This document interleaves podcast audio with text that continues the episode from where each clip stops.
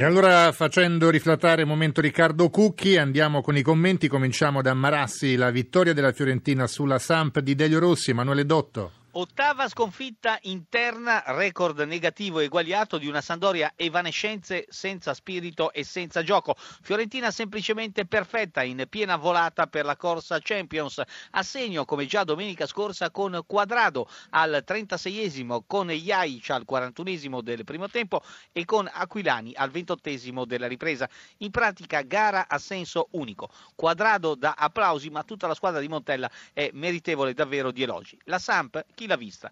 Espulso all'ottantesimo capitano Gastaldello per una dura entrata su Jaic dall'ottimo arbitro Rizzoli di Bologna.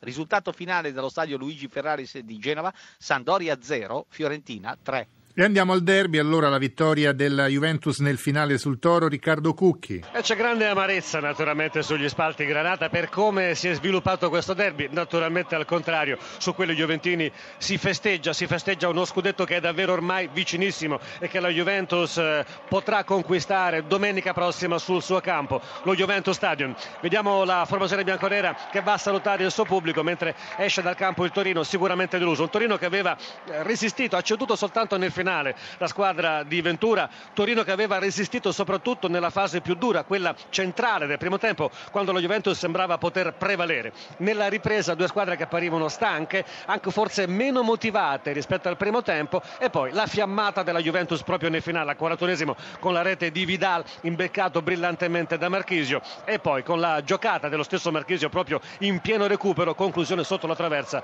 con un Torino ormai sicuramente disunito e ricordiamolo anche in 10 uomini per l'espulsione di Glick causa doppia munizione. Risultato finale Torino 0, Juventus 2 e linea Corsini. All'Olimpico la Roma travolge il Siena ritrovando Osvaldo, Giuseppe Bisantis. È proprio così Filippo Corsini, una tripletta di Daniel Pablo Osvaldo non segnava all'Olimpico addirittura da dicembre dalla partita col Milan. I tifosi lo hanno applaudito così come ha chiesto Aurelio Andriazzoli e lui ha risposto con tre gol che unito a quel di Lamela hanno schiantato il Siena che adesso si trova al penultimo posto in classifica, sei lunghezze dalla zona salvezza. Roma subito padrona del campo in vantaggio al tredicesimo proprio con Osvaldo che ha chiuso in rete una combinazione con Lamela. Lo stesso Lamela due minuti dopo raccogliendo una cross dalla sinistra di Totti ha segnato il gol del 2-0. Nella finale del primo tempo Florenzi recupera un pallone perso da Terzi, lo rimette al centro e Osvaldo timbra il gol del 3-0. Nel secondo tempo al ventunesimo ancora Osvaldo raccogliendo una respinta di Pegolo su conclusione di Totti segna il gol del 4-0. Sono tre punti pesantissimi per la Roma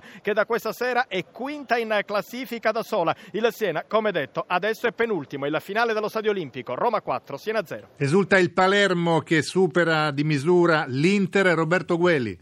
Sì, tre punti d'oro per il Palermo davanti a 20.000 spettatori a Renzo Barbera contro l'Inter che si allontana per quanto riguarda la zona Europa. Il Palermo continua a sperare eh, nella salvezza. Il gol partita al nono minuto realizzato dallo sloveno Ilicic, decima rete per lui in campionato. Da segnalare il grave infortunio eh, intorno, al, eh, intorno, al, ventesimo del primo tempo per quanto riguarda il capitano dell'Inter Zanetti, probabile lesione del tendine d'Achille della gamba sinistra eh, per il giocatore argentino applaudito da tutto il Barbera al momento in cui è uscito. Forcing dell'Inter dell'Inter, soprattutto nel secondo tempo, tanti gli ammoniti da segnalare gli espulsi in casa a Palermo, ovvero l'allenatore Sannino e il direttore generale Perinetti. Dal Renzo Barbera è tutto, ribadisco il finale, Palermo 1, Inter 0, il gol di Iricic, studio. Continua dunque il momento nero per l'Inter, unico pareggio senza reti, quello del Tardini tra Parma e Lazio, Ugo Russo.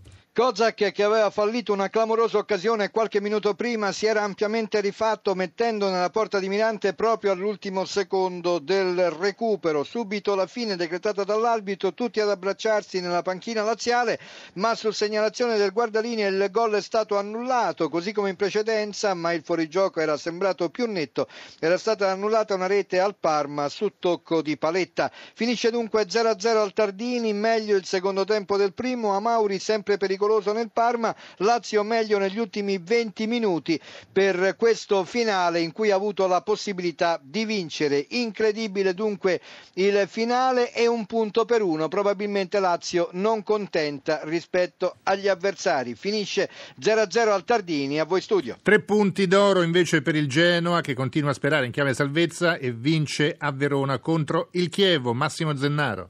Sì, vince con un gol molto bello in tuffo di Borriello al 28 della ripresa, un gol che dà al Genoa la vittoria e tre punti che potrebbero diventare fondamentali per la corsa salvezza della squadra di Ballardino. Una prodezza personale di Borriello che nonostante il contrasto del suo marcatore è riuscito a girare in rete. Tre punti che fanno rimanere viva la speranza eh, per il Genoa che ora è a 32 e ha superato in classifica il Siena. Per il Chievo invece ci sarà ancora da soffrire visto che manca ancora qualche punto per la matematica salvezza. Partita poco spettacolare, tesa, nervosa, con molti errori in fase di impostazioni, ma che per il Genoa potrebbe davvero dire moltissimo. Ricordo il risultato allo stadio Bentegodi di Verona, Genoa batte Chievo 1-0. Studio. E questa è la nuova classifica della Serie A dopo la 34esima giornata odierna, la quindicesima del girone di ritorno, Juventus eh, sempre al comando ovviamente con 80 punti, poi abbiamo al secondo posto il Napoli a 69, poi il Milan a 59, Fiorentina 60, eh,